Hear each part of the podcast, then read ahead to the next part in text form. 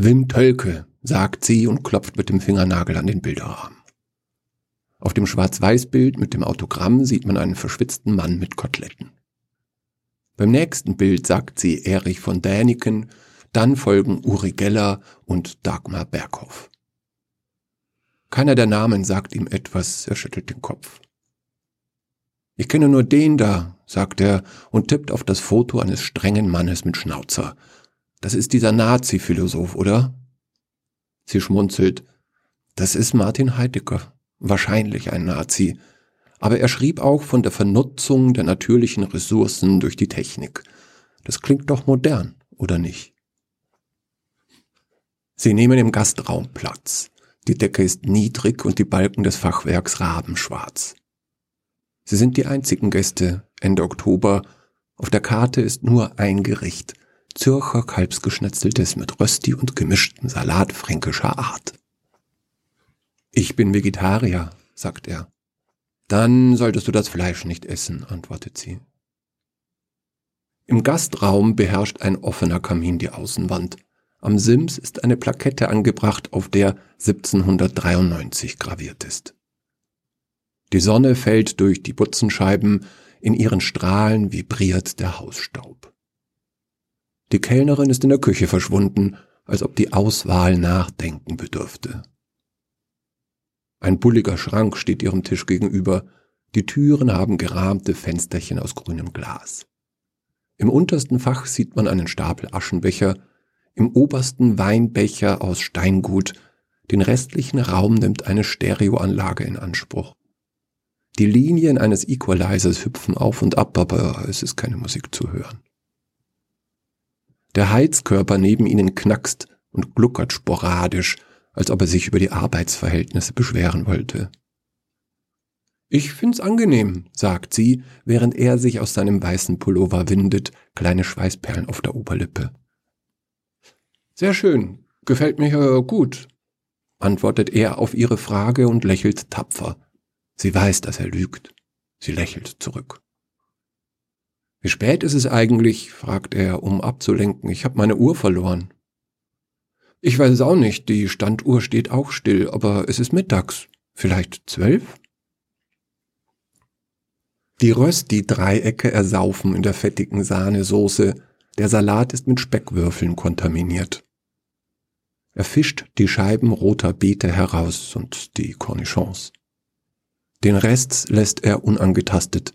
Das Tannenzäpfle-Bier alleine muss seinen Hunger stillen. Den Kaffee würden wir gerne auf der Terrasse trinken, falls das möglich ist, sagt sie zur Kellnerin.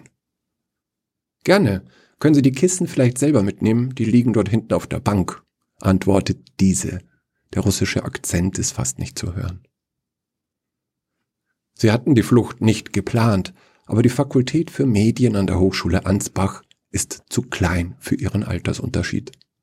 Da ist nicht genug Platz, um den verächtlichen Blicken auszuweichen.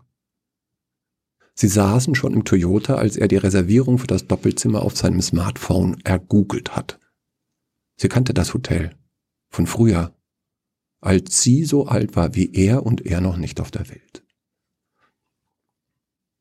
Die Terrasse ist auf der mittelalterlichen Stadtmauer Rothenburgs. Der Blick fällt auf uralte Buchen, die Tauber und eine schmale Brücke für die Wanderer. Das Laub der Bäume ist vertrocknet und raschelt im Wind, aber noch klammern sich die Blätter an die Zweige. Auch die Sonne will den Spätsommer bewahren. Die Bank ist warm, als sich die beiden setzen. Sie wickelt sich in eine der roten Fließdecken, die bei den Kissen lagen, er schlüpft wieder in seinen Pulli. Mauersegler rasen über die Mauer und schreien schrill. Sie werden in zwei Wochen nach Afrika auswandern. Sie legt ihren Kopf auf seine Schulter. Ihre Haare riechen nach dem Hotelshampoo. Während sie duschte, vielleicht um zehn oder um elf Uhr, war er im Bett gelegen und hatte die Stofftapete studiert. Auf cremefarbenem Gewebe hatten Maschinen mit grünem Garn fette Putten gestickt. In der linken Hand hielten sie eine Rose, in der rechten eine Amphore, 32 kleine Engel, 32 Rosen und 32 leere Amphoren.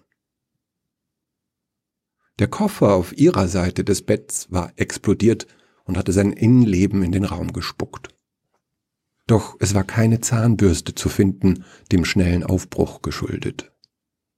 Sie hatte den Nachtportier angerufen, der Anruf war weitergeleitet worden, dann hatte jemand geantwortet Zahnbürste? Morgen früh. Die Stimme war müde. Wenn wieder jemand im Hotel ist. Scheinbar sind sie, zumindest in dieser Nacht, die einzigen Anwesenden im Taubertal Hotel gewesen. Der Kaffee kommt nicht. Sie hängen ihren Gedanken nach. Die Bank knarzt, als sie sich aufrichtet und sein Gesicht studiert. Sie kennt diesen Gesichtsausdruck. Erzähle, fordert sie ihn auf. Es ist nichts, antwortet er. Er wünschte sich, sie würde ihren Kopf wieder auf seine Schulter legen. Er wünschte sich, sie wären verliebt wie Teenager.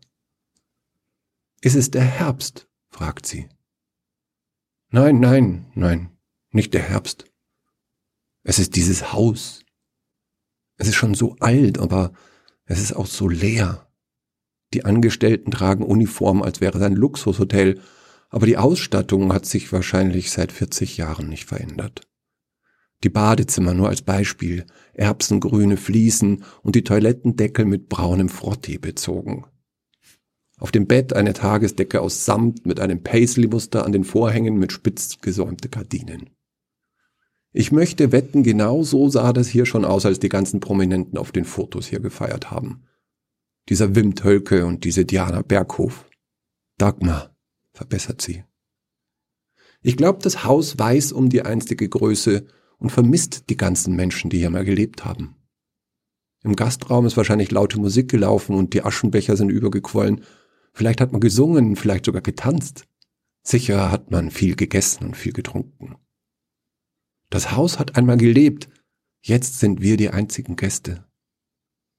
Ohne uns hätten der Koch und die Kellnerin und der arme Nachtportier wahrscheinlich einen freien Tag, und das Hotel, das stünde dann ganz allein hier an der Stadtmauer. Vergessen von der Zeit. Ein Museum der 70er. Machst du dir Sorgen, dass sich das Haus schlecht fühlt? fragt sie und legt endlich ihren Kopf wieder auf seine Schulter.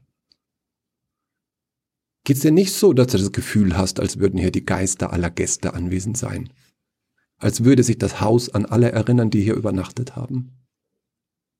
Ich glaube, das Haus ist gerne ein Hotel gewesen und ist jetzt selber nur noch ein Geist. Du bist traurig wegen des Hauses? Nicht traurig, nur melancholisch, aber das ist nicht schlimm. Ist melancholisch nicht das gleiche wie traurig? Nein, melancholisch ist so ähnlich wie Nostalgie, ein kleiner Schmerz. Traurig ist, wenn man nicht mehr weiß, ob das Gefühl wieder vorbeigeht. Ah, ich verstehe. Als eine Wolke sich vor die Sonne schiebt, reißt eine kalte Böe Blätter von den Buchen. Sie torkeln hoch bis zur Terrasse. Eines schaukelt herab auf den Tisch. Die Kellnerin bringt den Kaffee und einen Dessertteller voller Butterkekse. Ich glaub, du bist nicht oft traurig, oder? fragt er. Ja, ich bin wirklich nicht oft traurig, das stimmt schon. Aber früher schon, aber ich kenne die Melancholie.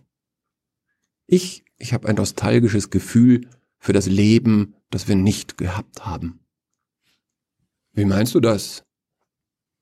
Nun, wir kennen uns ja erst seit diesem Semester.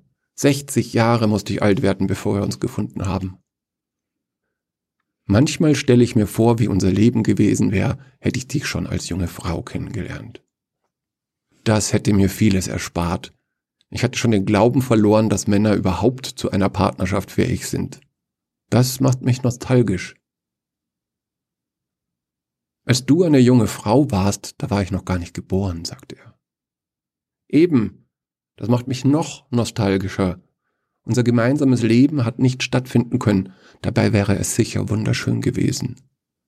Vielleicht hätten wir vier Kinder bekommen und zwei große weiße Hunde gehabt und einen alten Bauernhof. So hätte das Leben sein müssen. Und diesem Leben weine ich nach, verstehst du? Ich habe eine Tierhaarallergie, meint er. Ja, und dadurch wird die Geschichte sogar noch nostalgischer. Hör auf, du machst mich vielleicht auch noch traurig. Schweigen. Ihr läuft eine Träne über die Wange, doch sie bewegt sich nicht. Muss er ja nicht merken. Wenn sie nur 30 Jahre jünger wäre, denkt sie. Er fragt sich, wie traurig er sein wird, wenn sie gestorben ist und er noch 30 Jahre leben muss. Wenn er nur 30 Jahre älter wäre, denkt er. Ich kann dich nicht heilen, flüstert sie. Zu dem Buchenblatt auf dem Tisch segelt ein zweites. Die Mauersegler kreischen. Ich dich auch nicht, flüstert er seine Antwort. Am nächsten Tag beginnt es in der Früh zu schütten und es reißt auch nicht ab, als sie das Auto wieder nach Ansbach steuern. Sie setzt ihn an seiner Wohnung ab und fährt alleine nach Hause. Beide sitzen lange wach in dieser Nacht. Am nächsten Morgen sind die Scheiben der Autos zum ersten Mal im Jahr gefroren. Der Unterricht geht weiter. Zur Erinnerung an die Zeit im Taubertal Hotel wird sie ihm eine Taschenuhr schenken und er ihr eine Zahnbürste. Es wird für beide ein sehr schöner Winter werden.